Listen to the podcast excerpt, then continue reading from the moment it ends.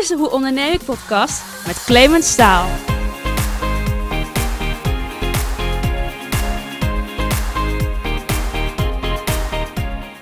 Dit is de Hoe Onderneem Ik podcast. Gaaf dat je er bent. Hoe kan je opvallend meer klanten trekken met de juiste teksten? Nou, dat is waar copywriter Aartjan van Erkel elke dag mee bezig is voor zijn klanten. Hoe je klanten kan verleiden op internet, daar schreef hij reeds een boek over, een echte bestseller, zo'n tien jaar geleden. En met zijn boek Maak ze gek, hoe je opvallend meer klanten trekt met online marketing.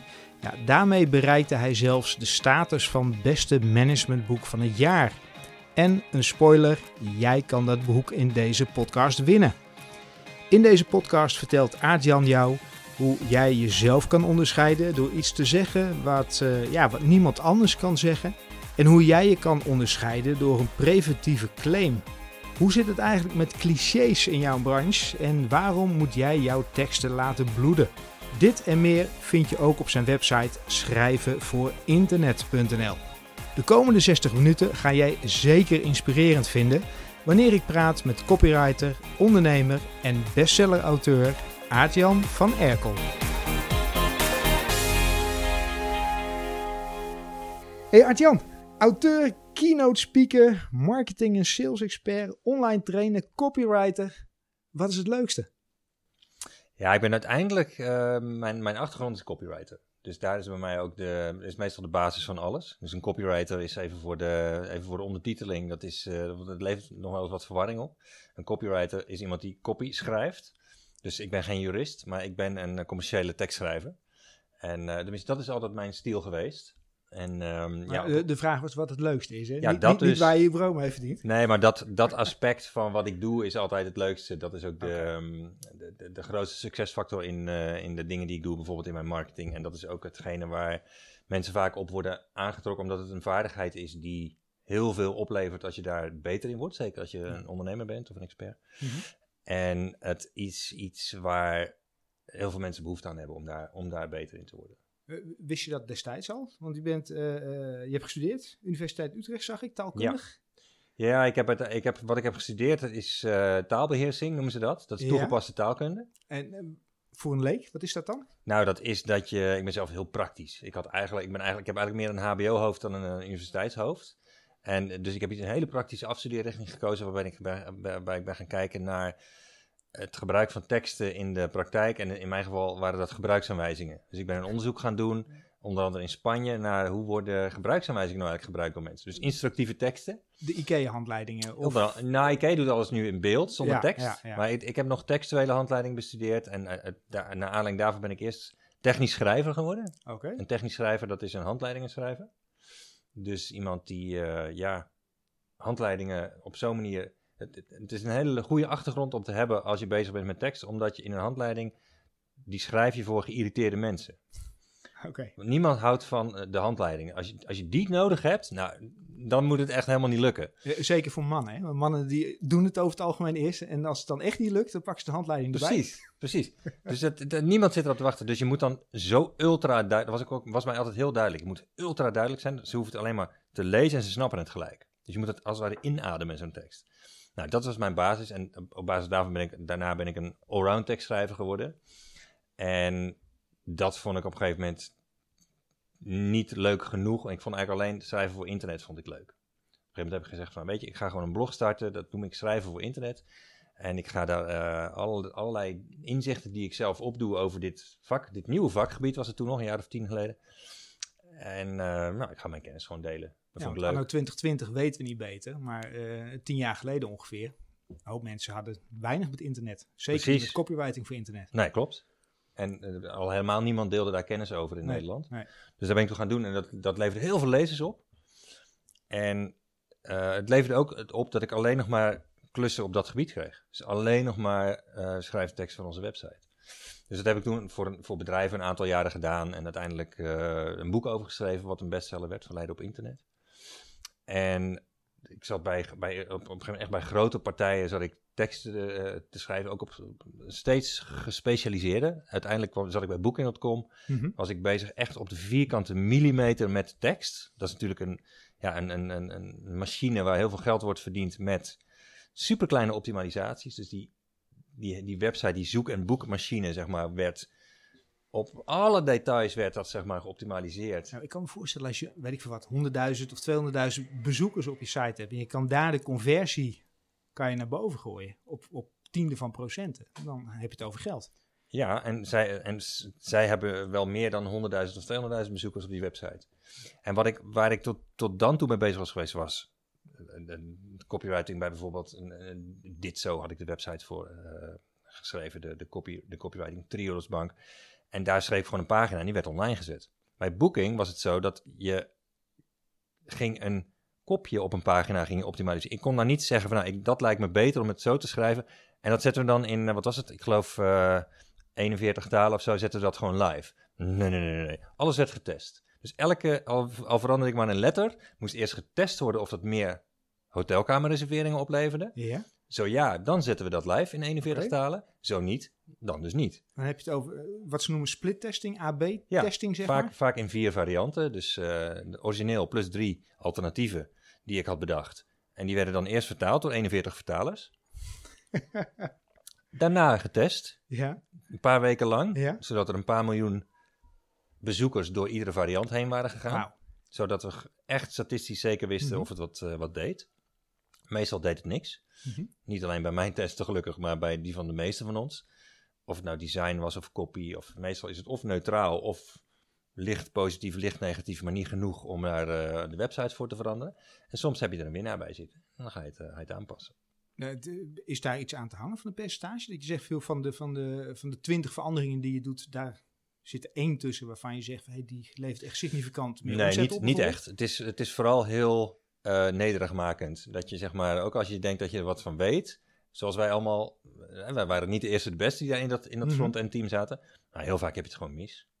En daarom is het ook zo dat je ja, bij het optimaliseren van een website, of uh, ja, vooral bij het optimaliseren van een website, je kunt wel gaan Uh, op basis van meningen dat gaan doen. Mm-hmm. Maar kijk, wat het, het punt daarmee is, de meeste uh, bedrijven die zijn geen Booking punt com. Dus die hebben eigenlijk te weinig bezoekers ja. om ja. een wijziging op hun website te ja. testen met genoeg bezoekers om dat mm-hmm. statistisch uh, valide te krijgen. Ja. Dus dat betekent dat je uh, daardoor eigenlijk nooit zeker weet of je het, uh, of je het goed doet of niet. Ja. Dus, en, maar er wordt heel veel getest. Uh, met, met tooltjes, uh, mm-hmm. die, die, allerlei testing tools. Alleen, ja, je hebt eigenlijk gewoon meestal te weinig bezoekers daarvoor. Dus statistisch kun je eigenlijk weinig. Dus oké, okay, maar dan heb je het in dit geval over Booking. Dan zit ik gelijk even naar uh, mijn eigen site te kijken. Uh, voor, die, uh, voor die paar bezoekers die erop komen. Om daar het optimale dan uit te halen, zeg je eigenlijk, even tussen de regels door, zet er maar gewoon wat op, want het maakt eigenlijk toch niet uit. Dat is niet wat ik zeg. Wat ik zeg okay. is dat je kunt het eigenlijk niet A B testen of multivariatie testen, omdat je daar meestal te weinig bezoekers zoals het heb. Je hebt er echt duizenden bezoekers per week en honderden conversies per week voor nodig op één dingetje om ja. statistisch te kunnen, zeker te kunnen zijn. Dan kun je dus beter kijken naar best practices. Mm-hmm. Dus wat weten de experts wat, over wat meestal werkt? Je kunt het nooit honderd procent zeker weten, maar luister naar experts die je kunnen adviseren over wat meestal werkt. Nou, dat is de reden dat ik dat boek heb geschreven, Verleiden op internet. Want dat staat vol met allemaal dingen waarvan ja, ik wist. Ja, dat is een aardige bestseller. twaalfduizend ja, ja, die deed het heel stuks. Goed. Ja. Zesde, zesde druk zag ik ergens. Vijfde, zesde druk. Ja, ja zoiets inmiddels. Ja. ja. En dus daar heb ik een heleboel best practices in gezet. Uiteindelijk heb ik dat, ben ik daar overheen gegaan met een online training waarin ik echt alles heb gezet. Mm-hmm. Een online training die ik inmiddels meer dan duizend keer heb verkocht aan ondernemers die hun website willen optimaliseren. Want het leuke van, um, uh, of eigenlijk het frustrerende van grote partijen zoals Booking is dat zij allerlei dingen leren over hoe kan ik mijn website optimaliseren. Ze weten er heel veel van. Maar ze delen dat niet graag, want ze weten, ja, uh, Waarom zou, waar, waarom zou ik dat potentieel met mijn concurrenten gaan delen? Dat gaan we, dat gaan we gewoon niet ja, doen. En het is hun business niet om dat te delen. Klopt. Dus waarom zou je? Ja, dus op een gegeven moment ben ik, doordat ik bij een aantal van dat soort partijen had gezeten en ik een hoop best practices had opgedaan, omdat je zit nog steeds in laboratoria met gebruikers aan het testen, uh, ben ik daar eerst een boek over geschreven, daarna echt een volledige training over gemaakt. Nou, om, omdat ik zelf niet uit een corporate wereld kom en ik heb er ook niet zoveel mee. Ik kom zelf vanuit een ondernemersfamilie. Mm-hmm. Bij mijn familie waren het allemaal uh, middenstanders. Allemaal, mijn ouders hadden zo'n decorettenwinkel. Ja, ja, ja. Zo'n uh, interieurwinkel. Uh, ja, verf, ja, nou, verf en behang en vloerbedekking en gordijnen kocht, verkochten ze. Ik vond hem heel saai. En uh, mijn, mijn uh, opa die had een, was een melkboer. En mijn andere opa had een, een drogisterij. En uh, we hebben nog een, mijn overgrootvader was fietsenmaker. Dus allemaal middenstanders. En jij wilde, heb ik begrepen, eigenlijk geen ondernemer worden daarom. Nee, dat klopt. Want ik, ik zag die mensen die werkten, zich allemaal kapot, joh. Ja. Die moesten zoveel uren maken en die waren alleen maar aan het werken. En hadden heel weinig vakantie. Ik dacht, ja, dat gaan we dus niet doen. En toen ging ik dus in die corporate wereld. En nou, daar ben ik op een gegeven moment op afgehaakt. Want ik dacht, ja... dit is het ook niet. Ik word hier echt heel ongelukkig van. En toen ben ik uiteindelijk toch gaan ondernemen. Maar dan op een manier onder mijn voorwaarden. Mm-hmm. Waardoor ik niet elke avond uh, hoef te werken en elk weekend... Uh, waardoor ik gen- op vakantie kan, kan gaan zowel als ik wil, reizen zowel als ik, als ik wil. Mijn kinderen ook uh, vaak genoeg zien. Je zegt die corporate wereld niet. Wat, wat, wat staat jou tegen dan, zeg maar? Ik vind het niet leuk om, uh, om, om uh, omzet te maken voor anderen. Op een gegeven moment was ik daar klaar mee. Ik dacht, ja, ik weet eigenlijk te veel om... Ja. Ik kan dit beter voor mez- op mijn eigen bedrijf boven gaan toepassen en, en, en dit aan klanten gaan leren, want dit is ja. gewoon geld waard. Ja. En dat is voor mij altijd de... de lol geweest, om zeg maar iets waarvan ik de, op een gegeven moment de code had gekraakt, waarvan ik doorwerkte, mm-hmm. doorhad hoe het werkte. Nou, daar kan ik dan mooi een kennisproduct over maken. Dus een boek over schrijven of een, uh, inmiddels maak ik er vooral online trainingen over. En um, ja, dus als je eenmaal de code ergens voor hebt gekraakt, dan vind ik het leuk om dat met anderen te gaan delen. Ja. En dat is inmiddels mijn, uh, mijn hele business geworden. Die business, ja, ja, tof. En heb je uh, Verleiden op internet geschreven, dat was een, uh, ja, een bestseller. Vervolgens een aantal jaren later denk je... nou, ik heb nog zoveel in mijn hoofd zitten... ik ga er nog een boek over schrijven. Maak ze gek. Althans, in eerste instantie was de titel O M G, geloof ik. Ja, de titel was inderdaad heel anders. Gelukkig heb ik die toen getest op een aantal lezers... en die, uh, die begrepen helemaal niet wat ik had bedacht als ik titel. Ik kan me herinneren in die periode... wij waren elkaar tegengekomen ergens op een van de seminar. Uh, ik weet niet of jij het nog kan herinneren... maar ik weet, omdat jij destijds met het boek bezig was... en ik volgens... mij op Facebook of LinkedIn of in een webinar wat je gaf, zag ik ook verschillende covers langskomen. Ja. Maar je hebt aan, je, uh, ja, aan mensen om je heen gevraagd, hey, wat vinden jullie nou van de titel? Wat vind je van de cover? Ja. En wat was daar uitgekomen? Dat was niet die O M G. Nee. Uh, nee, ik wilde het boek, uh, volgens mij wilde ik het noemen in eerste instantie het, het, uh, het uh, O M G W T F effect. Het oh my god, what the fuck effect. Zo wilde ik hem noemen. Ik dacht, dat, dacht iedereen, dat is een leuke titel. What the heck? En heel veel mensen die hadden, die wisten helemaal niet wat dat betekende. En die, uh, of die vonden het toen, toen op een gegeven moment ging ik het uitschrijven. Toen dacht ik, wow, wow, pff, dit grof. Vind ik veel te grof. Ja. En daar was ik eigenlijk ook wel met ze eens. Mm-hmm. Dus nou ja, dat, ik heb dat wat getest op mijn lezers. En toen erachter gekomen dat die titel niet zo handig was. En uiteindelijk uh, op Maak ze gek gekomen. Uh, wat, wat, of laat ik dan zeggen, waar heb je de inspiratie uitgehaald? Want er stond al heel veel in dat eerste boek. Wat maakte dit boek dan voor jou anders of de noodzaak om het te schrijven? Dat eerste boek ging over websites. Ja. Hoe verkoop je meer met je website? Maar het ging niet over marketing. Het ging echt puur over usability en over copywriting op websites. Inmiddels, een paar jaar later, was ik verder ook in mijn eigen ontwikkeling. Had ik door hoe je je eigen marketing doet. Want toen was ik overgestapt zeg maar, van die corporate wereld naar mijn eigen business. Mm-hmm. En, mijn, en mijn boeken en trainingen verkopen. Ik dacht, ja, hier kan ik ook nu een, een, heb ik nu een goed verhaal over. Ik heb de code gekraakt. Ik snap hoe dit werkt. Mm-hmm. Kan ik weer een kennisproduct over maken? Nou, dat was toen dat boek. En dat gaat dus ook over hoe je opvallend veel klanten trekt met online marketing. Niet, met je, niet per se met je website, maar meer met alles daarnaast. Uh, waar zie jij het verschil dan? Want als ik ondernemer ben, uh, een hoop van de luisteraars zijn ondernemer... Uh, of zijn geïnteresseerd in, in business en ondernemerschap... dan denk je van ja, ik heb een website, dat is toch online ondernemen? Waar zit het verschil? Nou, je website is in feite de plek waar de transactie plaatsvindt. Maar hoe krijg je mensen op die website? Dus de, dat is de winkel, of dat is de, de, de, nou ja, de plek waar je jouw leads binnenhaalt, als je dienstverlener bent. Maar hoe krijg je ze daar? En hoe zorg je dat ze jou kennen? En alles wat je daaraan doet, dat is je marketing. Dus dat is eigenlijk alles wat je doet om bestaande klanten opnieuw te uh, business uit te halen en om nieuwe klanten binnen te halen. Om dan eerst naar dat, naar dat eerste boek, laten we daar eens aan beginnen. Uh, uh, verleiding, of verleiden op internet, uh, met je website. Wat zijn dan tips waarvan jij zegt van... hey, dat, dat zie ik altijd langskomen bij de gemiddelde ondernemer? Ja, nou, een van de, van de best, een van de makkelijkste en snelste optimalisaties... die op heel veel websites fout gaat, ook op grote websites... dat is dat je, je komt daar binnen en je snapt eigenlijk niet wat ze precies doen. Hoe bedoel je? Nou, je komt op de homepage van een bedrijf... En je kent dat bedrijf helemaal niet. Dus je komt daar voor het eerst en je kent ze niet. Heel vaak is het dan niet duidelijk wat ze doen. En dat bedrijf heeft dat niet door, want zelf snappen ze het heel goed wat ze doen. Ja, dat hoop je. Dat is bijna altijd zo, hè? En ze kunnen het vaak heel slecht uitleggen. Ja, en het staat heel vaak heel onduidelijk of niet op de homepage. Ja. Ja. En uh, dat is, uh, bijvoorbeeld om je voorbeelden uit de corporate wereld te geven... Mm-hmm.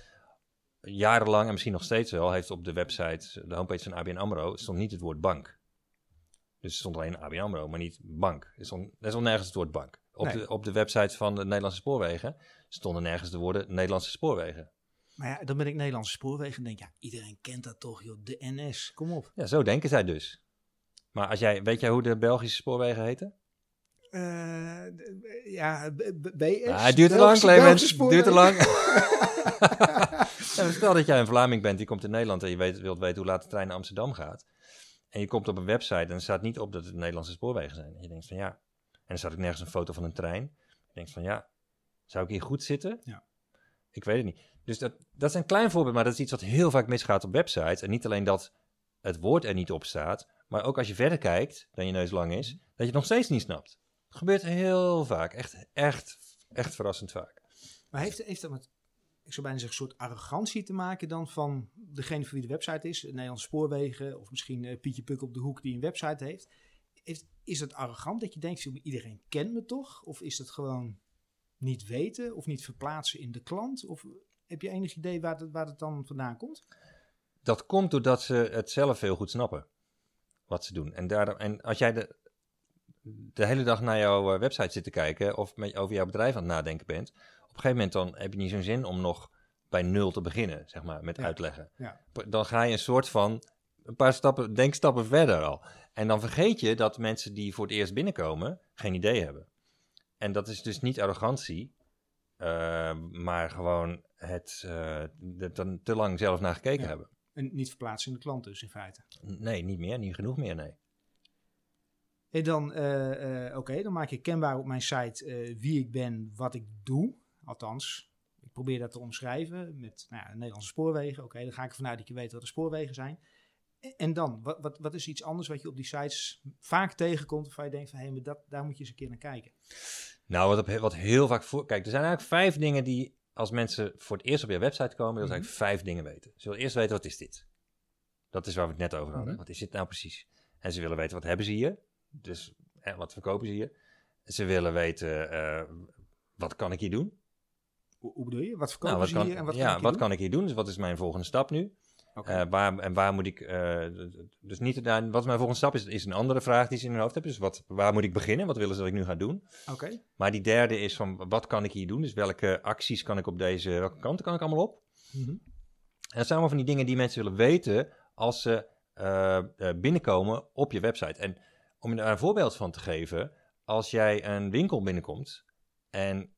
Uh, je ziet, je, je loopt die winkel in en je, ten eerste ruik je al een beetje een uh, parfumachtige lucht. En je ziet op een gegeven moment van, uh, in, in die hoek staat parfum en zijn allemaal luchtjes. Daar staan uh, tandenborstels en tubes tandpasta. In die hoek staat, staat deodorant boven en zijn allemaal deodorants. Dan snap je, oh, dit is een drogisterij. Ja, en er staat Ethos boven en dan snap je, oké, okay, ik snap het en ik zie ook alle categorieën in het assortiment. Dat klopt, ja. Dat is heel handig. Op websites is dat vaak heel erg verstopt. Dus dan kom je binnen en dan... Ik krijg je geen overzicht van het assortiment. Uh, of het nou dienstverleners zijn of, of winkels. Hè? En je krijgt ook... Uh, überhaupt eigenlijk ruik je niks. Dus je ja, wat is dit voor een... Je weet het gewoon niet. Het is alsof je een, een bedrijf binnenkomt... en er hangen wel wat reclameposters aan de, aan de muren. Maar er zijn, er zijn wel schappen, maar er staat niks op die schappen. Er, er loopt iemand rond, maar die versch- verdwijnt heel snel achter een gordijn. En die zie je daarna niet meer. Ook op heel veel websites heb je, zie je ook de... geen foto's en geen persoonlijke informatie nee, over de ondernemer die erachter zitten. Ook zelfs op de over ons pagina, als je daar komt, dan zie je daar geen foto's, geen filmpjes. Het is, terwijl mensen daar komen om een connectie te voelen. Ja, met een beetje geluk staat er dan nog, we vinden persoonlijk contact heel belangrijk. Maar meestal staat je dat... nergens iets van persoonlijkheid terugvinden. Klopt, ja. En meestal staat het bol van de clichés. Uh, heb je daar een voorbeeld van, van die clichés? Wel, ja. Welke ga ik morgen niet maken op mijn site, zeg maar? Nou ja, we hebben, ik heb het vooral van de week nog een artikel over geschreven over marketingclichés. Het is heel grappig om te zien hoe bedrijven zichzelf uh, pittig proberen neer te zetten met allemaal clichés. Bijvoorbeeld, ze Jong, hebben... enthousiast, spannend, ja, ze, en ze hebben ergens, bijvoorbeeld ergens grip op. Ze hebben grip op... Uh, van de week moet je maar eens op googlen, grip op. En dan krijg je grip op leren, grip op probleemgedrag, grip op water. Was het zelfs een bedrijf met grip op water. Ja, het loopt tussen je vingers door. Dus we hebben overal grip op, maar niemand weet wat het eigenlijk is. Uh, impact, uh, uh, impact met, moet je ook maar eens op googlen. Nou, dat hebben, heel veel bedrijven hebben impact met wat ze doen. Impact met verf, impact met spreken, impact met... Maar is, is dat dan fout? Je zegt wel clichés. Nou ja... Uh, iedereen moet lekker weten wat ze, zelf lekker weten wat ze doen. Maar en, en het is in jouw markt, als jij ondernemer bent en je ziet jouw concurrenten dat allemaal doen, moet je eigenlijk in je handen wrijven. Want dan weet je, oké, okay, iedereen gebruikt clichés. Iedereen praat elkaar na. In feite zijn het allemaal, het zijn allemaal mensen die staan in een kringetje, kijken naar elkaar en doen na wat de anderen doen. Omdat ze niet beter weten. En iedereen heeft grip op, op iets, weet je wel? Of ze zijn efficiënt, of ze zijn professioneel, of ze hebben weet ik veel wat. En uh, het enige wat jij hoeft te doen om dan daarvan af te wijken is iets compleet anders zeggen. Afwijken? Ja, gewoon uit die cirkel stappen en zeggen van nou, fuck dit, ik, ga, ik doe hier niet aan mee. Ik, ik, ik, ik zeg iets heel anders. En ik zag ergens een, een tekstje van jou langskomen of uh, uh, volgens mij had jij dat geschreven. De ondernemersparadox. Je bent echt anders, maar je kan eigenlijk niet benoemen wat nou onderscheidend is. Ja. Dat is in feite wat je zegt. Heel veel ondernemers hebben dat. Ik ben anders. Als die op een verjaardag gevraagd wordt, dan heb ik echt geen idee. Precies. Als die op een verjaardag zitten met familieleden en, en, of met vrienden, dan ja, ze houden van die mensen, maar ze hebben niet het idee dat, dat ze begrepen worden. Een ondernemer heeft vaak het gevoel van ja, ni- niemand snapt mij. Ik ben echt anders dan ja. mijn, de rest van mijn familie of ja. zelfs mijn partner, die is heel anders. Ondernemers hebben vaak zo'n gevoel van ja, ik ben gewoon, die voelen zich anders. En die ja. zijn ook echt anders. Maar dan kom je in de clichés dus. Want ik, ik hoor heel veel ondernemers zeggen, ja nee, maar wij zijn wel nou ja, innovatief of wij kunnen wel... Nou, dat is die ondernemersparadox. Of...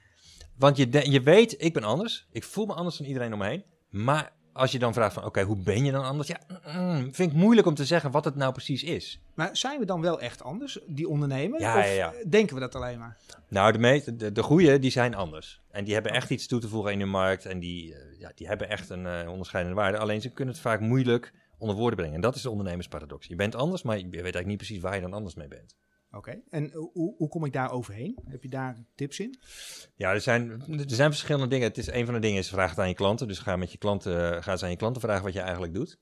Dat is, het kan heel verfrissend zijn. Oké. Okay. En je hebt, het, je hebt uiteindelijk iets nodig wat...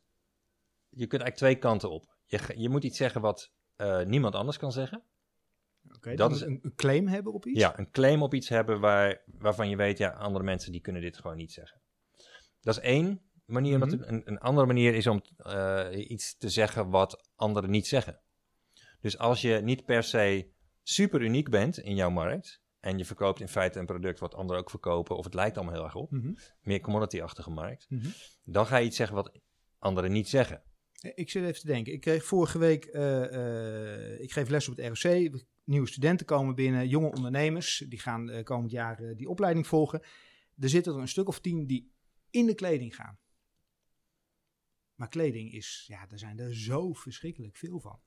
Op welke manier zouden hun daar dan mee kunnen, kunnen omgaan? Wat, wat zouden ze naar buiten moeten roepen om onderscheidend te zijn? Want die wereld die is al zo gevuld met bedrijven in de kleding. Ligt aan of je kleding van anderen gaat doorverkopen of dat je zelf kleding gaat ontwerpen en die op de markt gaat. Ik ga er even vanuit dat de meesten daadwerkelijk gaan doorverkopen. Dus die kopen ja. het ergens in en bieden het dan bijvoorbeeld online weer aan. Ja, ja dan, dan zit je meer in de commodity-achtige. Dus hè, er zijn heel veel anderen die datzelfde merk mm-hmm. ook doorverkopen. En je, wat, wat, wat je dan meestal ziet, dat uh, uh, als ze het bijvoorbeeld in de vorm van een webshop gaan doen, dat ze dan gewoon de, de teksten gaan copy-pasten die door de, produ- die de producent van het artikel worden geleverd. Ja, dus over co- die copywriting, of, maar kopie schrijven. Ja, precies. Ja. Die, gewoon copy-pasten van de, van de, van, uit de catalogus van de, mm-hmm. van de leverancier. Dat zetten ze dan ook op hun shop en dan proberen ze... Nou ja, met hele kleine dingetjes de Google-optimalisatie van hun website te verbeteren en op, daarmee dan te winnen. Nou, dat is echt een, dat is een hele lastige markt, hè? Terwijl als je er, zou focussen op wat zeg ik nou over dat artikel en wat kan ik erover zeggen wat niemand anders zegt. Uh, heb je daar een voorbeeld van? Bijvoorbeeld in, in de kleding waar we het over hebben? In de kleding niet, maar wel een voorbeeld uit de automarkt. Ja. Uh, een, een voorbeeld van een, uh, een radiospotje dat ik een keer hoorde van Audi. Ja. En zij hadden een spotje, hoorde ik op de radio, waar, waarin ze zeiden, ze zeiden iets over hun, de lak op hun auto's. En het fragment zei van, we hebben, er zitten miljoenen metaaldeeltjes in een metallic lak. En toen, ben ik, toen dacht ik van, hmm, ik weet niet. Ik ga, toen ben ik eens gaan opzoeken wat metallic lak nou precies is. Nou, dat, zijn, dat is een, een, een soort vernislaag, maar daaronder zit een laag met allemaal metaaldeeltjes erin.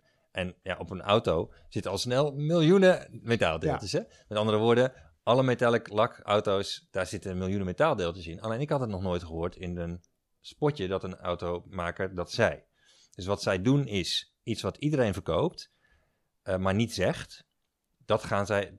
Dus dat is een voorbeeld van zeg iets wat niemand anders zegt over jouw product. Ergens kan me voorstellen, op het moment dat ik ja, uh, daar bij die marketing van, van het autobedrijf zit bij Audi. En ik denk van ja, joh, maar dat, dat hebben ze allemaal. Dus waar, waarom zou ik dat dan gaan claimen als het zo algemeen is? Omdat niemand anders het nog claimt. Dit maakt me onderscheidend. Nou ja, het is niet echt onderscheidend, maar doordat je het claimt, kunnen anderen het in feite niet meer met droge ogen claimen. Oké. Okay. En dit is in het, in het voorbeeld van een markt waarin je mm-hmm. dus echt niet onderscheidend bent ja. op productniveau. Dan zul je het op, op niveau van je marketing onderscheidend moeten maken. En dat kan ook heel goed. Er zijn natuurlijk genoeg mm-hmm. uh, uh, producten die... Wat is nou het verschil tussen, tussen Coke en Pepsi? Het is, gewoon, het is suikerwater en een smaakt iets anders. Daar zit heel weinig verschil tussen. En op, door de marketing hebben we daar een sterke voorkeur voor de een of de ander. Ja, ja. Wat grappig is natuurlijk als je de Pepsi-test doet, dan gaan de meesten richting Pepsi. Ja, dus terwijl dat is, qua merkbeleving heel veel mensen richting Coca-Cola gaan. Ja, ja, dus dat heeft meer te maken met de marketing dan met ja. de, het product. Ja. Dus dat, dat kan wel degelijk. Maar het mooiste is natuurlijk dat je eigenlijk op een, met een product... En dat vind ik ook leuker om ondernemers daarbij te helpen... die een product hebben dat echt on- onderscheidend is. Uh, en voorbeeld, bijvoorbeeld van jouw uh, vorige podcast uh, gast... tenminste eentje die uh, op dit moment uh, net live was gekomen, zei mm-hmm. jij. En dat ging over uh, Redje Pakketje. Ja, van Samran. Ja. ja, en zij hebben same-day delivery. Ja. En er zijn nog wel meer partijen in de markt die ook same-day delivery hebben.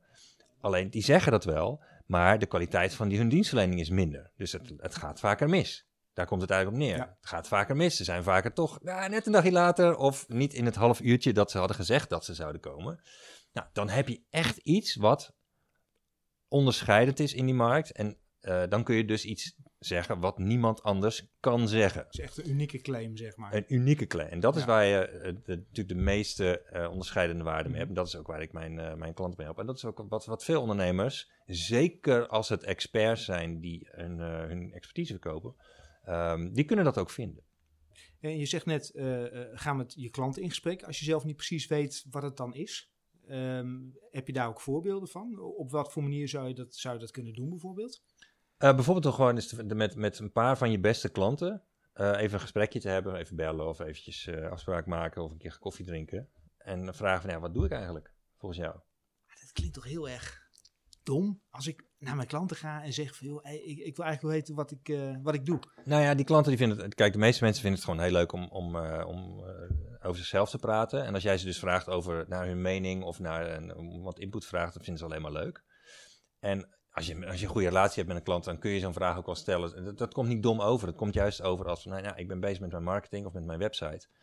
Vertel nou eens wat in jouw woorden wat ik doe volgens jou. Want ik, wil, ik ben echt op zoek naar een uh, scherpere positionering. Waarom zou je dat niet vragen? Oké, okay, nou heb ik vervolgens uh, ben ik met mijn website aan de slag. Ik heb er ondertussen opgezet wat ik doe. Ik heet uh, niet alleen N S, maar ik ben de Nederlandse Spoorwegen. Het uh, is duidelijk wat ik verkoop. Um, Dan hoor ik jou iets zeggen over uh, laat teksten bloeden. En dat vind ik wel ja, een beetje een heftige, heftige uitspraak. Want teksten bloeden, een beetje, een beetje raar, of niet? Wat, wat bedoel je daarmee? Nou, wat ik daarmee bedoel, dat is dat je de, meest, dat de, wat je de meeste bedrijven ziet doen. Als uh, bijvoorbeeld tekst op een website schrijven of in een marketing of in een e-mail nieuwsbrief bijvoorbeeld. Dan is het, je hoort dat en je denkt van uh, ja, ja, dit heb ik wel eens vaker gehoord. Dus je denkt niet van, wat, wat is dit? Uh, oh, even luisteren. Want dit klinkt anders dan wat ik, uh, wat ik andere ondernemers hoor zeggen. Het is die, een van de, van de velen, zeg maar. Ja, dat is ook weer het meeblaffen met de rest. De meeste ondernemers die blaffen mee met de rest. En die hebben eigenlijk geen... Uh, ook al zijn ze wel anders dan anderen, je hoort het er niet aan af. En uh, als je je teksten laat bloeden, dus als je echt qua copywriting eens een ander register opentrekt...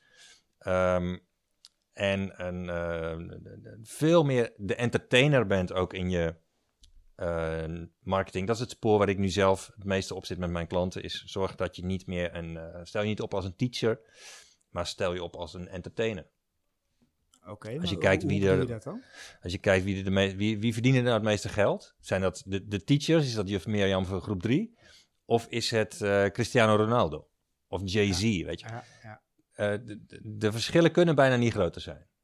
Dus waar, als je dat weet, waarom zou je dan opstellen in je marketing met, als een teacher? Dus heel veel tips geven. En uh, traditionele content marketing met kennis delen. Mm-hmm.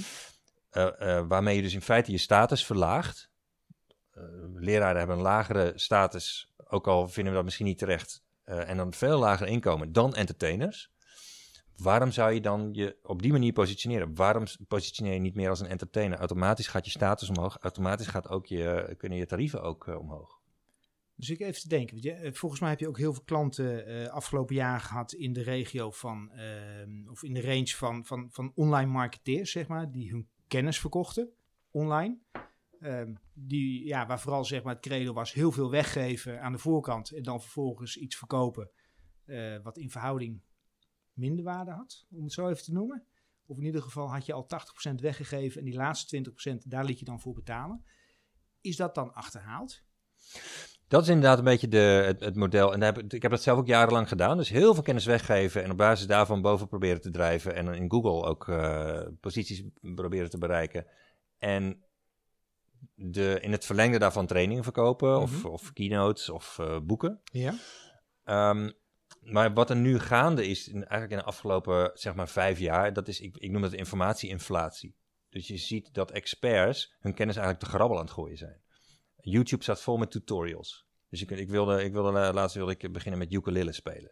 Ja. Ik wilde gewoon snel een instrument leren. Me, ja. Ukulele is vrij makkelijk. Nou, er staan echt honderden ukulele docenten op uh, over de hele wereld op uh, YouTube die jou dat gratis gaan leren. Al het, bijna alle skills die je maar wilt leren kun je gratis op YouTube leren. Op Udemy kun je voor twee tientjes, uh, als je er iets voor wilt betalen, kun je uh, tienduizenden trainingen kopen. Ja, dat is informatieinflatie. Dus ke- mensen gooien voor niks of voor bijna niks uh, hun kennis te grabbel.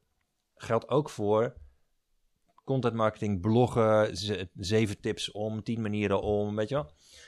Uh, dat is een manier die door iedereen nu wordt toegepast. En daarmee is de inflatie dus ook ingetreden. Het is gewoon, er wordt niet meer gezien als iets bijzonders. Mm-hmm. Sterker nog, Je, hebt, je loopt het risico dat je dus wordt gezien als een teacher en daarmee je gewoon je status aan het verlagen bent. Terwijl als je aan de bo- in die markt aan de bovenkant wilt komen te zitten, dus als je je kennis nog steeds wilt kunnen verkopen voor de hoofdprijs, aan de beste klanten die het meeste geld eraan bereid zijn uit te geven, wat je dan nodig hebt is niet een positionering als een teacher, maar een positionering veel meer als een entertainer. Dus in je marketing ben je dan een entertainer, je geeft nog steeds wel goede tips, maar je, je bent het voor op een veel leukere manier aan het brengen dan de rest van de markt.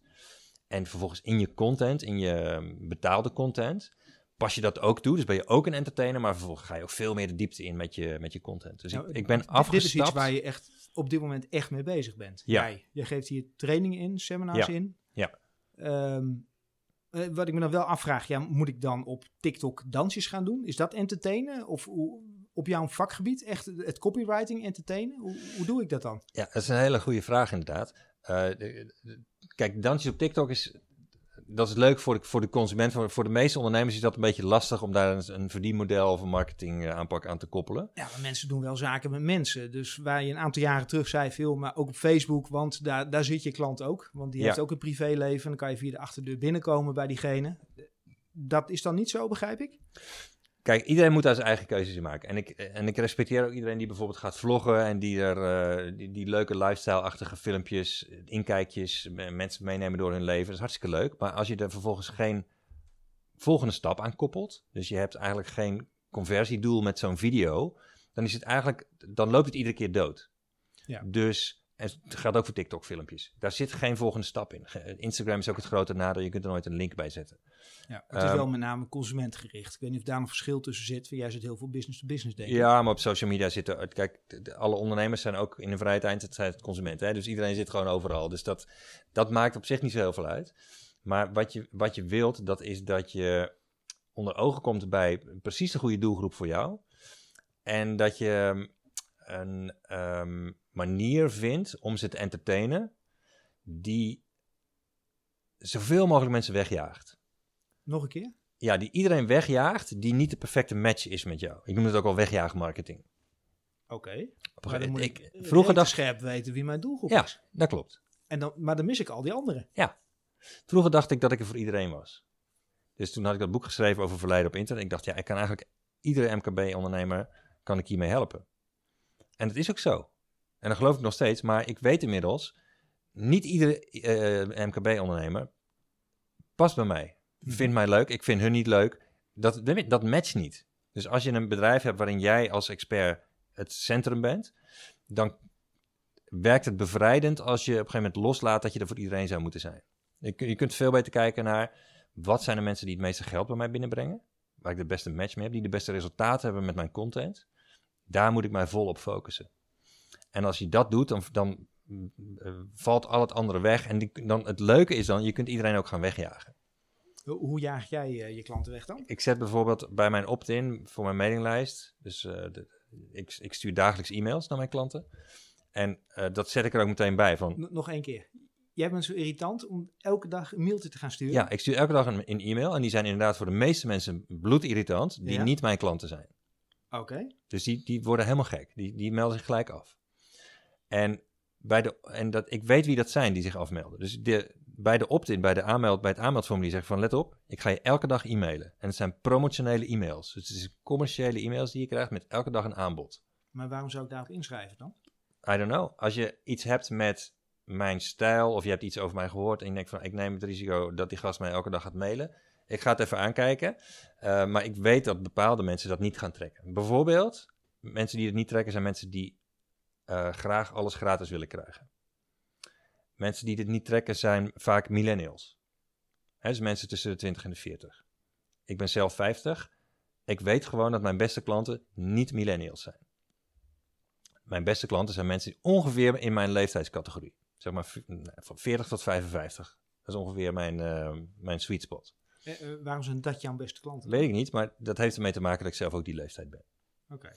Ik richt me alleen nog maar op hun. Ja. Dus ik zeg ook bij, die, aan, bij het aanmeldformulier voor mijn mailinglijst zeg ik niet voor millennials.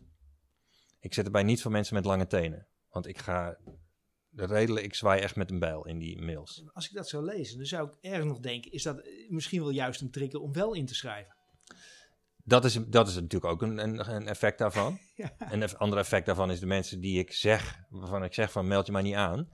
De leukere daaronder, die denken van ja, bekijk dat maar, jij, ik, wel, ik meld me nu juist wel aan. Ja, ja, ja. Ik ben dan wel een millennial, maar ik meld me alsnog aan. Dat zijn de beste. Dus mm-hmm. uh, dat noem ik wegjaagmarketing. Dus ik, ik laat act, actief weten uh, voor wie ik er ben en voor wie ik er niet ben. En daarmee hoef ik ook niet meer... Dat heeft mij ook een soort bevrijd gevoel gegeven. Zo van no more mister Nice Guy. Dus ik hoef niet meer iedereen, voor iedereen te zijn. Ik hoef niet meer te denken dat ik uh, iedereen hoef te pleasen. Dat is allemaal weg. Dat is allemaal weg. En even in mijn, uh, of voor mijn beeld, je, hebt, uh, uh, je bent al jaren uh, uh, bezig. Um, volgens mij heb je ook veel met, met e-mail marketing en dergelijke. In ieder geval, je zal veel e-mailadressen verzameld hebben. Ja. Ga je die dan allemaal elke dag mailen? Heb je niet ontzettend veel afzeggingen daarin? Uh, ja, als je, zeker als je net begint e-mailen. Dus als je net, net begint met op deze manier e-mailen. En um, dan moet je natuurlijk altijd even waarschuwen van... hey, ik, ik ga nu bijvoorbeeld van elke week, wat ik eerst deed, naar elke dag. Ja, als je al elke week gaat. Want volgens mij een hoop ondernemers doen het één of twee keer per jaar bij wijze van. Ja, klopt. Want anders mailen we te veel. Ja. Heel veel ondernemers zijn bang dat ze storen. Ja. Dus die gaan dan zo weinig e-mailen dat klanten als ze dan een keer een mail krijgen denken van... Wie is deze persoon? Ik heb mij hier nooit voor aangemeld. Wie spamt mij hier? Dus als je twee keer per jaar e-mailt, dan gaan ze je eerder zien als een spammer. Want ze weten gewoon helemaal niet meer dat ze op jouw mailinglijst staan. Dus dat is de paradox. Voor de relatie opbouwen, zeg maar.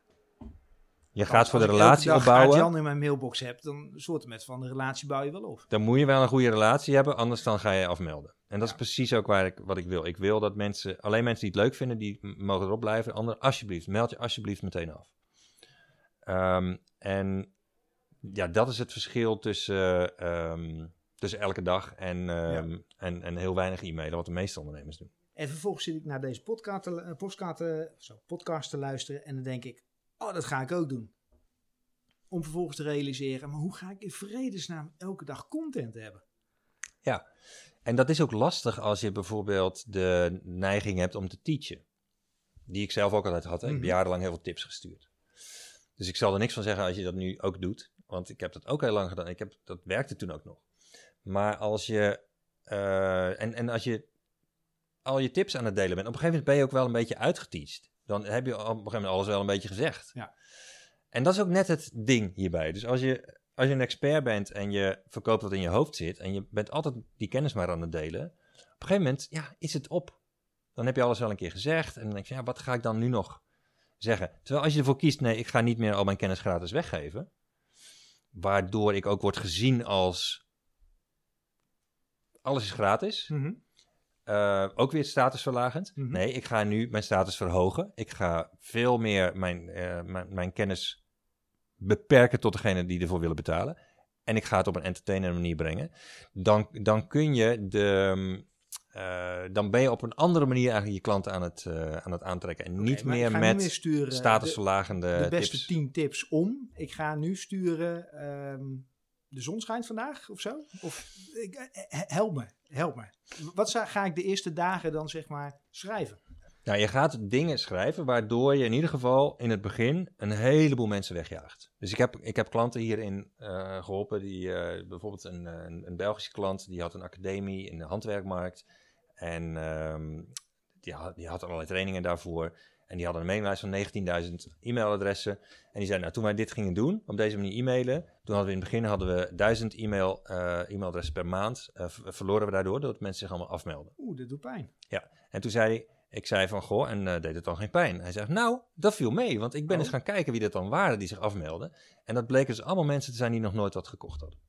Okay. Dus wat er gebeurde is dat zeg maar, de stofnesten uit die maillijst en mensen die alleen maar, zeg maar de leidingen verstopten, die uh, spoelden ze door, die verdwenen uit het systeem, want die, uh, die trokken dat niet. Dat waren gewoon geen goede klanten.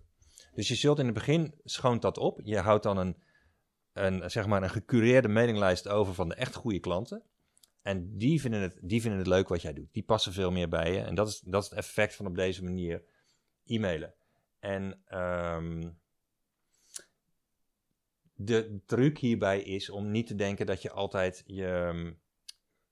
Kijk, als je, als je de hele tijd maar tips aan het geven bent, wat je eigenlijk dan doet, is zeggen tegen klanten, ja, je doet nu niet goed. Dus je bent een soort van... Met dat wijsvingertje. Opgeheven vingertje ja, ja, ja. ben je aan het, aan het heffen. En ik heb, er, is een, er was laatst een nieuwsbericht dat er in Amerika zijn er um, mannen, die noemen zichzelf... Uh, um, die hebben op, op social media heel veel uh, oproer veroorzaakt. Ja. Dat zijn mannen die delen foto's dat ze met een hand, handgun, zeg maar een pistool, richten ze op hun, uh, op hun uh, jonge heer. Ja, op het kruis. Ja. Ja, en dan maken ze dan een fotootje van voor op social media. En de reden dat het zoveel ophef veroorzaakt is niet alleen dat het natuurlijk stomzinnig is, maar ook omdat op die foto te zien is dat, de, uh, dat ze de vinger aan de trekker hebben en dat de veiligheidsgrendel eraf is. En in Amerika, in de, in de, onder de wapenbezitters, heb je de, de, de, de normies. Normies, dat zijn mensen die zijn op uh, verstandig gebruik van je wapen. Als je het niet gebruikt, ligt het in de kluis. Als je het in je hand hebt, dan altijd je vinger van de trekker. Dus je, zeg maar, je vinger gestrekt langs de trekker, zodat je niet per ongeluk hmm. kunt afdrukken. Um, als je hem aan de trekker doet, alleen als je de intentie hebt om iemand om te gaan schieten, richt je wapen nooit op iemand waarvan je niet de intentie hebt om die persoon te verwonden. Allemaal van die verstandige gedragsregels. De normies zijn dat. Er zijn dus mensen die tegen anderen zeggen wat ze, wat ze moeten doen. Hè? Dus die dragen dat ook uit via social media. En je hebt de Fuds. Fuds, F U D D. Dat komt van Elmer Fudd. Dat is zo'n personage uit Bugs Bunny, geloof ik. Was zo'n jager met zo'n tuinbroek met één bretel ah, over de ja, schouder. En dat was ja, een beetje ja, een redneck. Zo'n, zo'n heel Billy. Of, en, uh, en die had altijd ja. zo'n gun en die schoot altijd en die raakte dat konijn nooit. Hè? De Fuds, die zeggen... Ik krijg daar heel erg jeuk van als je mij zegt wat ik moet doen. Dus wat ik ga doen, ik ga provoceren. Ik ga fotootjes op Instagram zetten met mijn gun van de grendel af. En ik richt hem op mijn zaki. En nou, toen gebeurde natuurlijk ook wat je al had kunnen verwachten. Eén van die Einsteins, die schoot zichzelf een uh, gloeiende kogel door zijn balzak. En die kwam op de, op de eerste hulp en... Uh, Nou, inmiddels gaat het weer goed met hem, maar het is niet bekend of hij nog uh, kleine Einsteintjes uh, kan maken. En dat is dus wat je krijgt als je dus mensen gaat s- vertellen wat ze moeten doen. Dat is ook het effect van het geheven vingertje. En dat is eigenlijk, tips geven ze eigenlijk tegen mensen zeggen dat ze het niet goed doen. Ja, je stoot ze dan toch af in feite. Nou ja, een deel wel. En ja. Het is gewoon minder aantrekkelijk dan... En je geeft mensen een to-do-lijst, je geeft mensen ook eigenlijk werk te mm-hmm. doen. Als ze het al accepteren, dan nou, hebben ze weer werk te doen. Plus... Eigenlijk wil je ze die to-do-lijst pas geven als je ze echt betaalde teaching hebt, uh, dus echt een online training hebt verkocht. Dan okay. zijn mensen bereid om naar je te luisteren, naar instructies. Oké, okay, maar wat ga ik nou morgen dan in dat mailtje zetten? Ja, weet je, het leuke... Ik zit nu achter een leeg scherm. Niks is erger dan achter een, een wit vel papier, zeg maar, zitten en te moeten beginnen. Ja. Wat, wat, wat is dat één regel? Zijn dat twintig regels? Ga ik het over mijn hond hebben? Ga ik het over mijn, mijn partner hebben? Wat, wat ga ik erin schrijven? Ja, wat jij wil. De, het leuke hierbij is dat je kunt over alles kun je een e-mail schrijven. Dus het maakt niet uit. Je kunt ieder voorval wat je meemaakt, kan al een haakje zijn naar jouw expertise, naar jouw business, waardoor je mensen een inzichtje kunt geven. Het enige wat je eigenlijk hoeft te doen in, een, in zo'n mail is dat er een soort van leuk inzicht in zit. Voorbeeld. Ik liep laatst met de hond, Lola. Wij hebben een wietenterrier. En ik uh, woon bij het bos. En we kwamen het bos uit. En ik stak op een zebrapad stak ik over. En dan komt de auto aan. En die remt heel laat. Dus die vlak voor het zebrapad komt die pas tot stilstand. Dus ik, ik schrok. Want ik had verwacht dat hij eerder dat hij er langzamer kwam aanrijden. Dus ik, ik stond al in de vluchtstand. En ik wilde de hond al terugtrekken van het zebrapad. En uh, ik keek die automobilist vernietigend aan natuurlijk. Met bonzend hart. En ik zag aan die man dat die, die had helemaal niet door dat het voor mij een enge situatie was. Die, die, die ja, had die alles onder controle. Geremd, ja. ja, die wist gewoon, ik heb, ik heb hem gezien. Ik heb die man met die hond gezien. Ik heb mijn voet op de rem. Komt allemaal goed. Maar dan wist ik niet dat hij, dat hij met de voet op de rem had. Hè? Dus voor mij was dit eng. Voor hem, hij had dat niet door. Toen kreeg ik een idee voor een mail. Ik dacht, ja, ik kan tegen mijn klanten zeggen van ja, luister, als, als ondernemers zijn wij ook eng voor onze klanten. Onze klanten hebben allemaal meegemaakt dat transacties niet goed gingen, dat ze genaaid werden door een bedrijf, dat bedrijven hun afspraken niet nakwamen, te laat leverden, geen resultaten uit een training die ze volgden. Noem maar op, hè. Allemaal slechte ervaringen uit het verleden, waardoor mensen huiverig zijn. Dus ze zijn, mensen zijn, hebben een soort van angst voor ondernemers. En ondernemers, die hebben ze vaak helemaal niet door. Die zijn, die, want die weten, nou, ik lever kwaliteit. Ik ben uh, ik, een hele ethische ja, ondernemer. Een soort logisch. Die, die, ja. die, die weten dat er geen reden is voor zorg, maar dat weet die klant niet. Ja.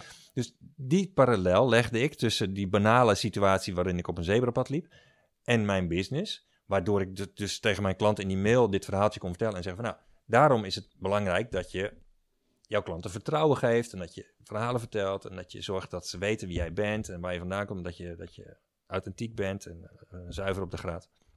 Nou, dat is een voorbeeld van hoe je dus van, met een Een, een simpel voorval van iets wat je toevallig meemaakt. En zo maak je de hele dag maak je dingen mee waarvan je denkt, oh, daar kan ik ook weer een e-mail over maken. Oh, poeh, daar ook over. Dus de, misschien jouw rit hier naartoe. Ik heb wel eens een keer dat ik een, uh, de, de, de, ergens heen reed naar een training. Ging training geven over uh, epic e-mail copywriting. Zo noem ik dit, epic e-mail copywriting. En onderweg daar naartoe, toen moest ik een half uurtje rijden. Uh, dacht ik van, goh, ze gaan mij natuurlijk ook vragen van, wat... Wat zijn nou voorvallen? Wat zijn er, waar kan ik nou een e-mail over zijn? En toen reed ik zo over zo'n provinciale weg. En toen maakte ik een klein stuurfoutje, waardoor ik mijn rechter voorwiel kwam dan net buiten het asfalt. En dan kom je over zo'n trailstrook. Ja, ja. Brrrr, en ik dacht, oké, okay, nou, dit, ook dit is weer een metafoor voor iets. Weet je wel, van als je een klein foutje maakt, dan heb je, als je geluk hebt, dan krijg je een waarschuwing. Maar het kan ook zijn dat je meteen tegen een paal aanrijdt. En dat kan, het ligt even aan wat jouw business is. Dat kan je ook weer gebruiken voor een... om een of ander inzichtje te geven. Is dit een wereldschokkend verhaal? Is dit iets super entertainings? Zou je zeggen van niet, maar ondertussen doet niemand zoiets in hun marketing. De rest van jouw concurrenten die zijn alleen maar bezig met of one-night stand marketing. Dus die zijn, proberen keihard te, elke keer te scoren als ze in jouw mailbox komen. Die ze proberen iedere keer in jouw slipje te komen, zeg maar. Hè, die willen iedere, en daarna hoor je nooit meer wat van ze. Dat is een one-night stand marketing.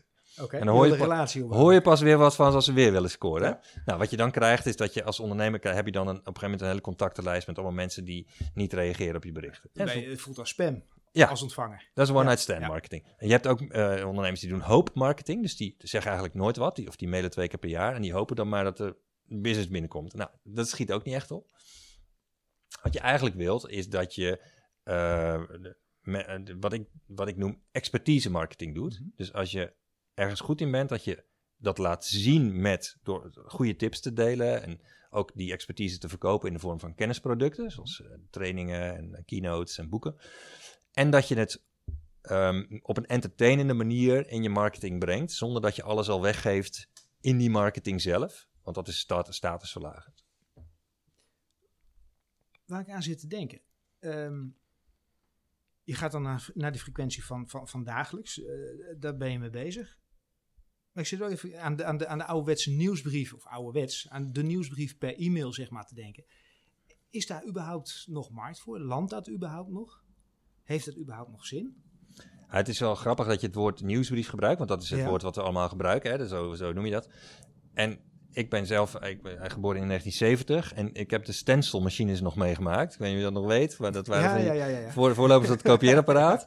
En die, die velletjes, die... Die is er ook altijd heel zuur, weet je wel. En toen had je ook al nieuwsbrieven. Dus bedrijven hadden toen ook nieuwsbrieven. Die werden gestenceld. Ja, en, ja, tjuk, ja. Tjuk, tjuk, tjuk.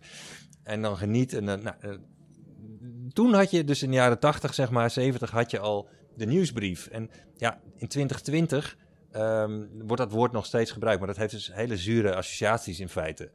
Uh, dus ik raad mijn klant altijd aan om dat woord nooit te gebruiken. En om het in plaats daarvan een compleet andere titel te geven, op zijn minst al. Want ook daarmee ben je al, laat je al merken van...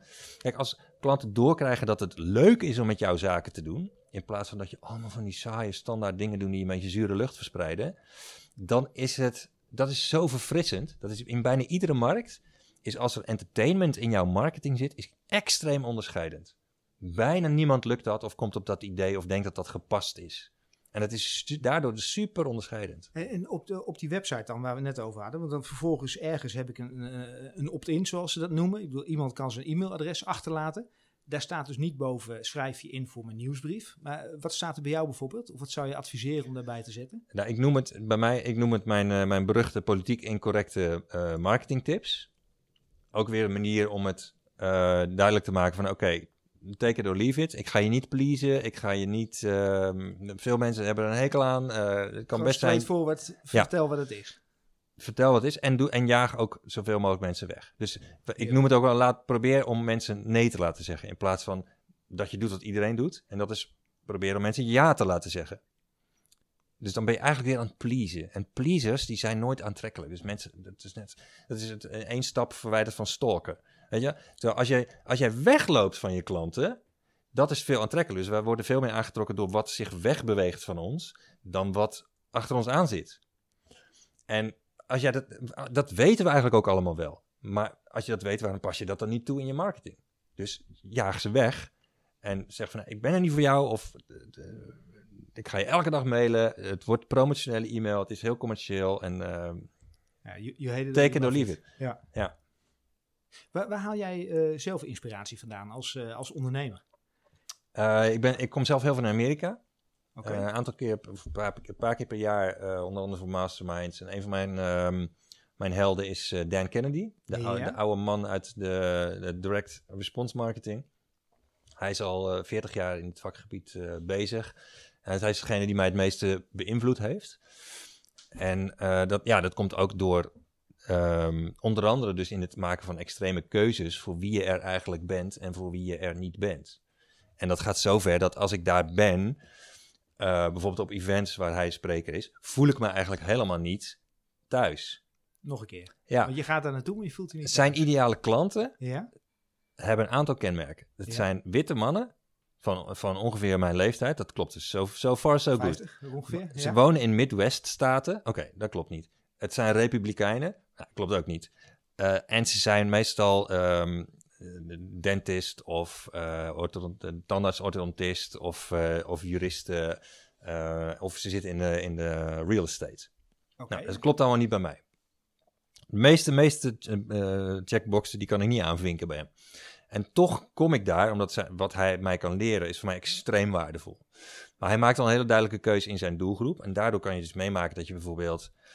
Ik zat daar een keer in zo'n event en toen werd er een klant werd geshowcased. Die werd even op het, in het zonnetje gezet, want ja, die had het zo goed gedaan. En er was een vrouw, die, had, die bleek een webshop te hebben en zij verkocht uh, A R. Geen een A R-webshop was dat. Ik dacht ook heel naïef van, goh, A R, wat zou dat zijn? Ik dacht nog uh, misschien augmented reality, van die, van die brillen. Ja, dat brillen, je... ja, ja. En V R en, is dat volgens mij? Ja, dat, ja, maar dat was het dus inderdaad niet. Dat bleek te zijn automatic rifles. Dus hij had zo'n hele leuke webshop. Ja, waar, van, die, van die wapens waar je kogels mee kan sproeien over een, ja, ja, ja, over een, ja, ja. op een festival vanuit een flat, weet je. Zulke wapens. En dan ja, kun je ze ook in oranje nou, en in het groen bestellen. Amerika, ja, en zij werd dus gewoon daar... Uh, goh, iedereen applaudisseren, behalve ik. En uh, omdat ze het zo goed had gedaan, weet je. Nou, ik dacht, nou, die vrouw zou afgevoerd moeten worden met een zwarte zak over haar hoofd door de F B I, weet je wel. Gooi je in de gevangenis, een wapenhandelaar. Nou goed, dus ik voel me daar niet per se in dat publiek thuis, maar het is wel een, um, een bron waarin, waaraan ik wil drinken, omdat hij, nou ja, bij hem zijn, zijn heel veel bekende uh, online marketeers um,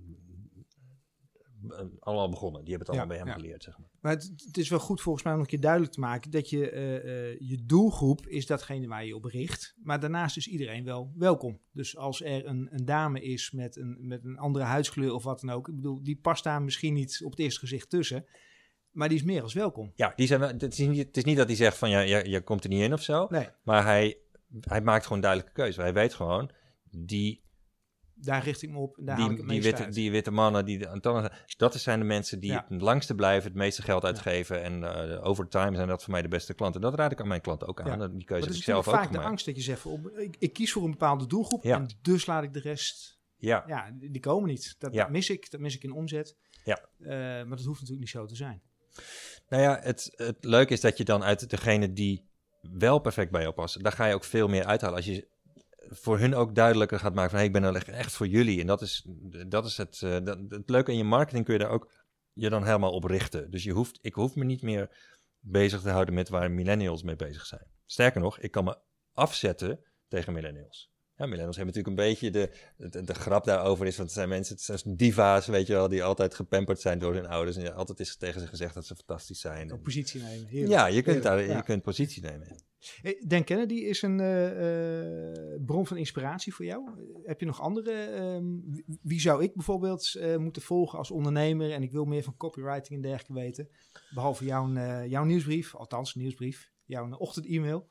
Ja, een uh, van mijn andere helden die ik ook echt fantastisch vind... en waar ik me kapot om lag, dat is uh, Ben Settle.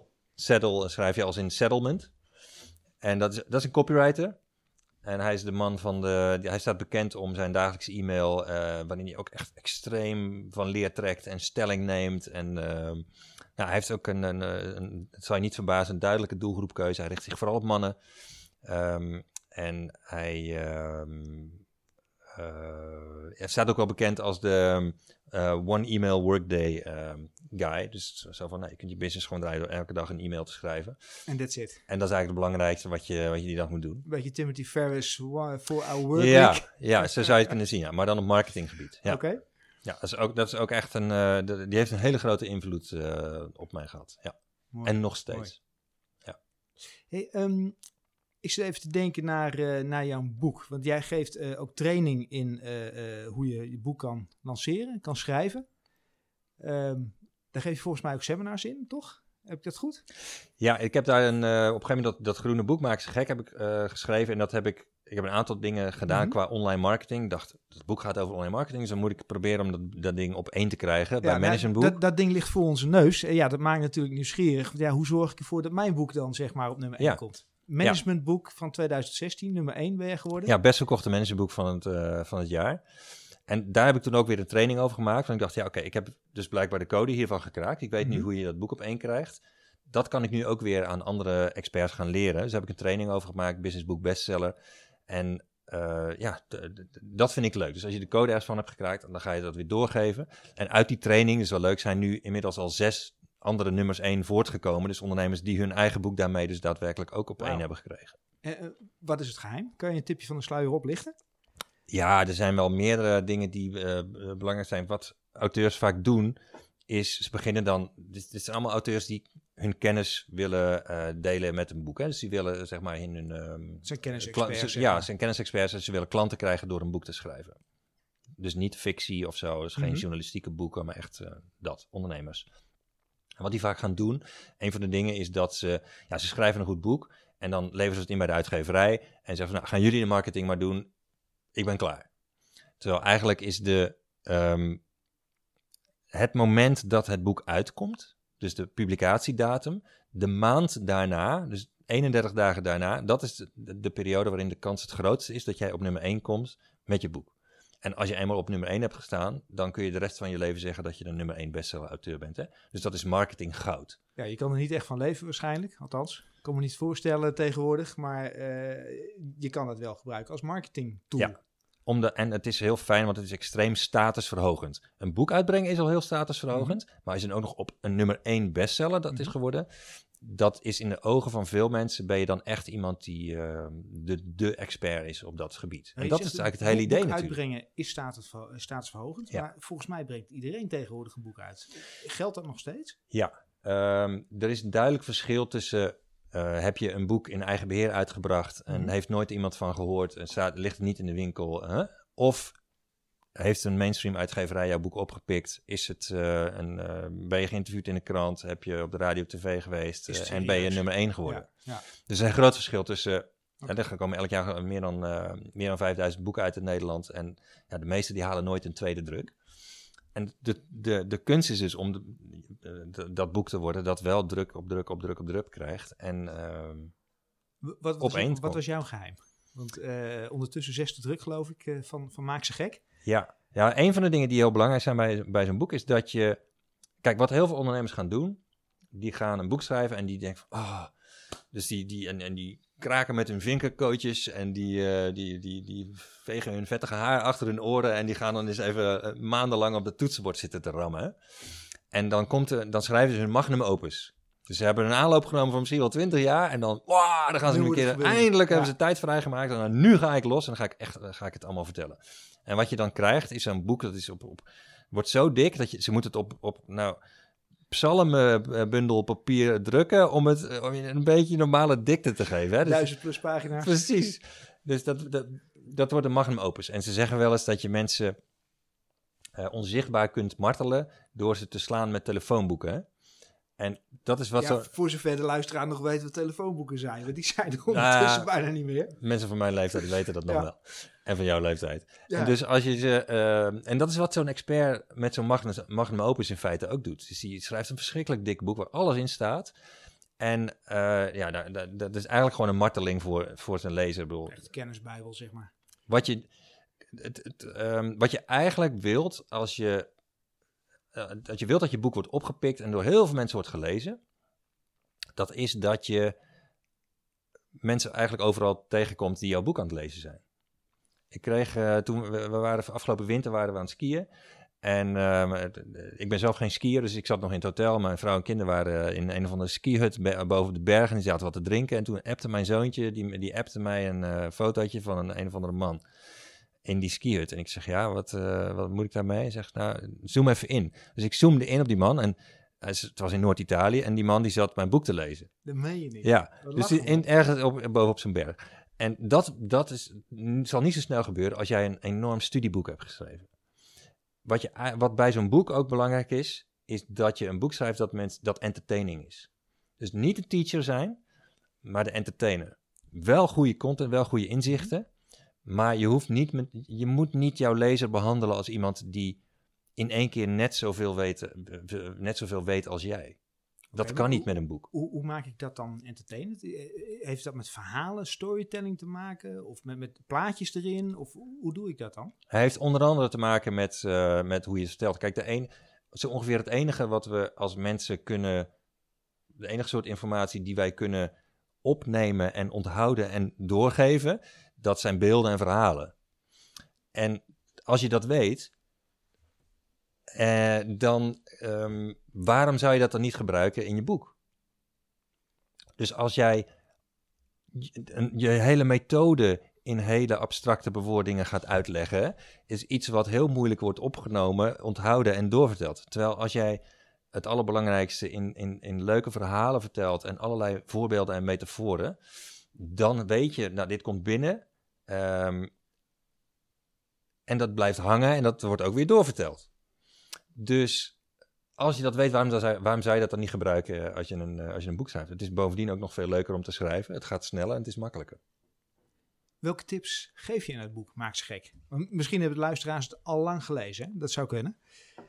Um, Maar volgens mij geef je een heleboel, een heleboel tips. Een aantal hebben we ook al lang zien komen. Ja, uh, nou ja, bijvoorbeeld een, die, die, jij al, die jij zelf al noemde was natuurlijk die van uh, laat je teksten bloeden. Hè? Dat is een van de, ja. een van de dingen. En um... ja, vermoorde clichés uiteraard hebben we die uh, ook net. Maar hier zie ik ook ja. vlieg onder de bullshit radar. Ja. Wat bedoel je daar dan mee? Ja, wat... Kijk, als mensen um, jou... Als jij iets begint te vertellen... Of dat nou is in een nieuwsbrief of in een boek of in een, in een training. En nou, niet zozeer in een training, maar in jouw marketing, in een van de marketinguitingen. Je begint iets te vertellen en ze, klanten weten gelijk, oh, dit is marketing. We hebben daar een radar voor, een, een marketingradar, marketing bullshit radar. Dus zodra mensen zien, van, oh, dit is marketing, dan gaat, gaat die radar aan en dan word je weggefilterd. Dus dan word je genegeerd en vergeten. Dan, dan dus, komt helemaal niet meer binnen. Want we krijgen tien miljoen marketinguitingen in ons leven naar ons hoofd. Um, Wat je nodig hebt, is dus dat je die radar, dat je daar onderdoor vliegt. Dat je onder de, onder de marketing bullshit radar vliegt. En de manier om dat te doen, is om niet te doen wat meteen herkenbaar is als marketing. Maar juist te kiezen bijvoorbeeld voor entertainment, wat zelf mijn, mijn voorkeursmiddel uh, is. En daarmee, uh, door, als je een verhaal begint te vertellen... We zijn al sinds ons tweede jaar zijn wij ge, ge, ge, ge, geoefend om, als, zodra iemand een verhaal begint te vertellen, gaan we luisteren. En dan gaan we ook ja, we gaan helemaal ontspannen. En dan gaat een compleet ander deel van onze hersenen gaat dan aan. Hè? En ja, als je dat weet, waarom zou je dat niet doen in je boek? Of in je marketing? Heel veel mensen beginnen natuurlijk heel... En ik doe dat volgens mij zelf ook. Heel, heel, een soort met van statig of officieel iets te typen. Ja. Ook in e-mail. En dan ja. woorden te gebruiken die je eigenlijk normaal gesproken in het praten bijna niet gebruikt. Ja, woorden zoals tevens... Ja, bijvoorbeeld. ja, ja. Nee, we gaan vaak deftig doen als we ja. um, zakelijk uh, gaan communiceren. Maar zo wordt het ook geleerd op, op school. Ja, klopt. Nou ja, je moet uh, officieel schrijven. Ja, ja, ja. Uh, ik heb het ook zo zakelijk, geleerd. Zakelijk schrijven. Ja, je kunt niet in spreektaal schrijven. Het moet echt schrijftaal zijn. Zo heb ik ja. het ook geleerd bij Nederlands vroeger. En ja, als je dat in je marketing doet, dat is, dat is dodelijk. Dat is dodelijk. Want dan, um, je komt opeens over als een compleet iemand anders. Ja, het zegt weinig over jezelf dan in feite. Ja, ja. Als, je, als, als je wilt dat mensen een klik met je hebben... Je hebt, je hebt de meeste klik met mensen die, waarvan je voelt... Oké, okay, die, die heeft geen masker op. Die, ik, what you see is what you get. Dus als, als je echt iemand voelt... Hè, mm-hmm. en waar, dat, ga, dat, dat vermoord je dus door heel deftig te gaan zitten doen. Waarom zou je dat doen in je e-mails? Of waarom zou je dat doen okay, in je boek? Ik, ik ga mezelf afleren. Hoop ik, hoop ik. Hey, wat heel tof is, is dat jij uh, voor, uh, voor de opname tegen me zei van... hey, ik heb een aantal boeken liggen. Um, en ik heb ze speciaal neergelegd omdat je ze mag, uh, mag weggeven. Althans, ze zijn te winnen door, uh, door de luisteraar. Um, dus mocht je zeggen van... hey, ik heb interesse in dat boek en ik kan me niet voorstellen dat je dat niet hebt... want er staan heel veel waardevolle tips in... dan uh, uh, laat in ieder geval wat achter op de social media platformen. Deel deze podcast met uh, Aartjan... En dan maak je kans op, uh, op het winnen van, uh, van dat boek. Dus hartstikke tof. Bedankt dat je dat, uh, dat, je dat weggeeft, Aartjan. Graag gedaan.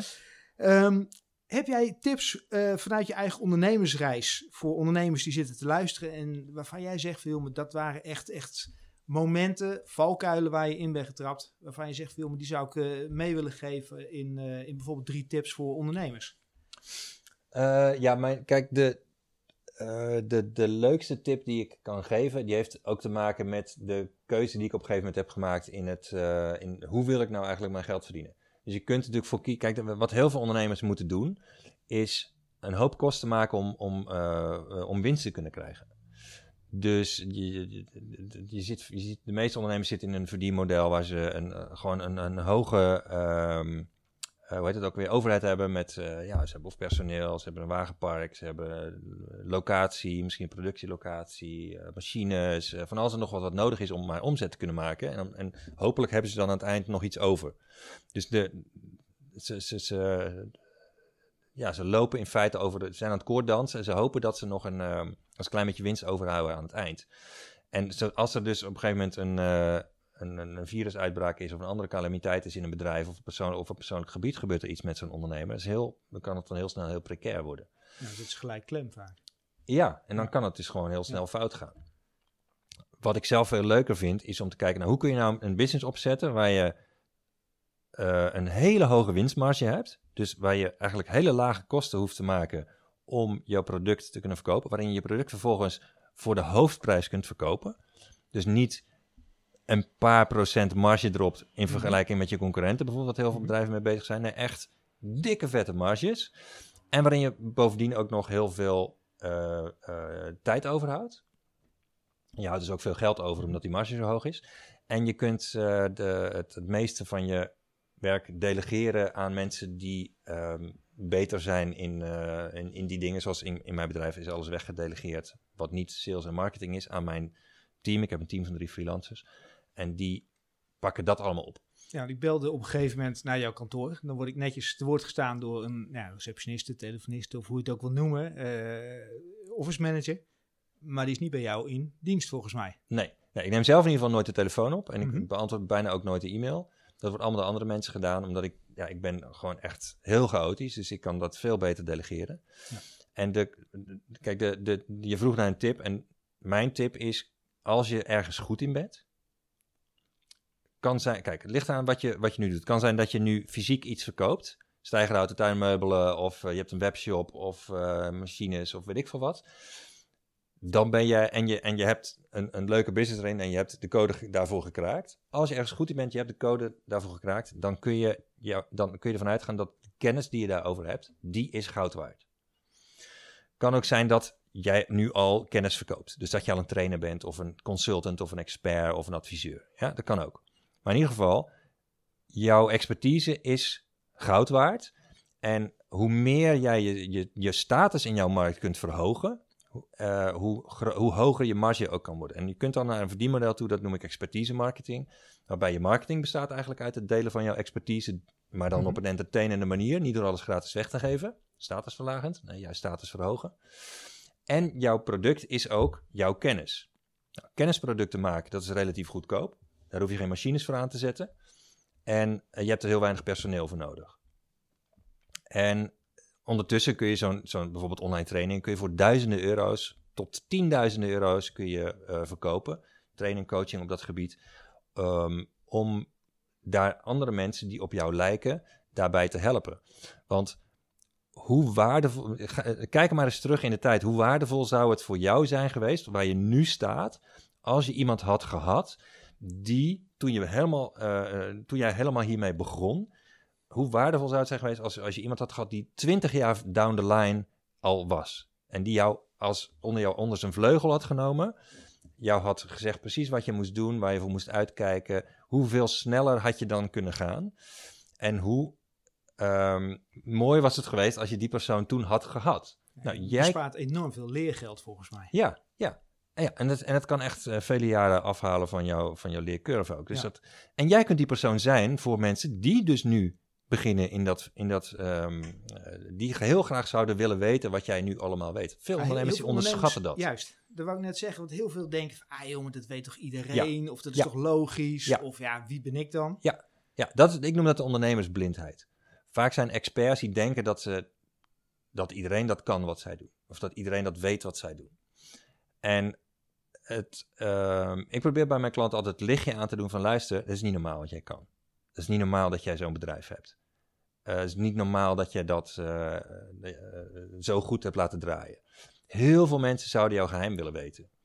En ondernemers denken dat hun geheim op straat ligt... of obvious is of het uh, dat stelt niks voor. Maar zodra je gaat inzien dat dat goud waard is... Mm-hmm. echt goudstaven waard is voor mensen die nog helemaal aan het begin staan... of die...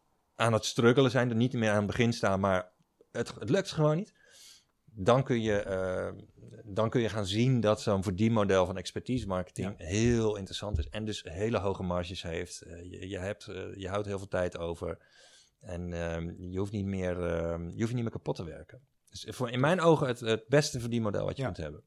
Mooie tip, mooie tip. Dus over nadenken hoe, dat, uh, ja, hoe je dat zelf kan vormgeven. Tof. Um, Heb jij een mega blunder waarmee wij uh, zo langzamerhand richting de, het einde van deze podcast kunnen? Um, waarvan jij zegt, van, ja, het, eigenlijk heb ik het nog nooit aan iemand durven vertellen. Maar als ondernemer heb ik toch wel wat meegemaakt. Ja, mega blunder. Ik ben, ik ben redelijk uh, risicomijdend. Dus ik heb, geen, uh, ik heb nooit onder een brug gelegen met een naald in mijn arm. Of uh, ik ben nooit failliet gegaan. Of, dat valt allemaal mee. Maar wat, een, een manier waarop ik hier bij de fout ben ingegaan. Dus ik ben... al heel lang aan het experimenteren met... Nou, hoe kan ik nou verkopen wat in mijn kop zit? Mm-hmm. Um, een van de manieren was ik op een gegeven moment, uh, had ik van iemand geleerd van, nou, ik ga dat doen door een uh, event te organiseren dat een paar dagen duurt, waarin ik mensen een, een training geef van een paar dagen en vervolgens ga ik dan aan het eind daarvan uh, pitch ik het vervolg op dat event. Dat wordt een soort van heel duur jaarprogramma en daar haal ik dan mijn hele jaar omzet uit. Door, door, wat het uit zo'n Uh, uh, goedkoop uh, verkocht. Ja, een beetje zo'n sales funnel opgezet met, met seminar-achtige omgeving. Ja, en dan, wat je dan dus moet doen is zeg maar uh, uh, selling from the stage. Dat ja. is dat ook wel. Dus je moet dan pitchen op dat moment, dan moet het gebeuren. Nou, ik ben hartstikke introvert. Uh, ik had het ook nog nooit gedaan. Um, toen ben ik daar dus op, op een heel hoog risico manier ben ik, heb ik geprobeerd om mijn kennis te verkopen. Nou, ik verkocht niks.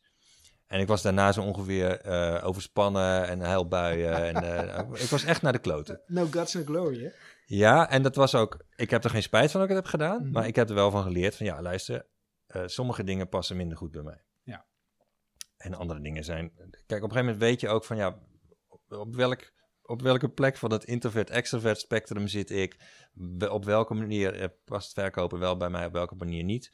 Um, en uh, ja, dus kijk ook uit met wat je gaat... Uh, dus als je op een gegeven moment aan alles voelt van dat je je eigen grenzen te aan het overstretchen bent, um, dan is het ook geen schande om, uh, om wat anders te gaan proberen. Tof, tof. Nou, wat mij betreft ben je zeker niet introvert. Maar volgens mij is het een uh, zeer interessant gesprek geworden ook om naar te luisteren. Ja, maar als je straks weg bent, dan ga ik weer in mijn bul, hoor. Heel goed, Aartjan. Ik, uh, ik dank je wel voor... Uh, voor deze fantastische, informatieve podcast. Bedankt voor de uitnodiging, Clement. Wijs veel zakelijk succes en privé. Insgelijks. Dankjewel. Thanks. Nou, ik ben benieuwd. Heb je meegeschreven met alle tips die jij direct kan toepassen? Het doet misschien toch wel even pijn wanneer je gaat kiezen welke klanten je wel wil en welke je kwijt wil. En ik ben ook benieuwd of jij wel helder kan uitleggen wat jou dan anders maakt dan al die anderen. Nou, wil jij meer van Aartjan weten? Check dan ook zeker even zijn website schrijven voor internet punt n l en je kan dus zijn boek winnen. Het enige wat je daarvoor even moet doen is deze podcast delen op een van jouw socials. En ja, tag mij daar dan ook zeker even in, zodat ik weet dat je dat hebt gedaan. Ik hoop uiteraard dat je het weer een inspirerende podcast hebt gevonden. Uh, laat even een review achter, bijvoorbeeld op iTunes met vijf sterren. En wanneer je iets voor mij wil doen, uh, ja, deel deze podcast dan in jouw netwerk, zodat anderen ook geïnspireerd worden. En natuurlijk maak jij dan ook kans op die bestseller van Aartjan, Maak ze gek, hoe je opvallend veel klanten trekt met online marketing.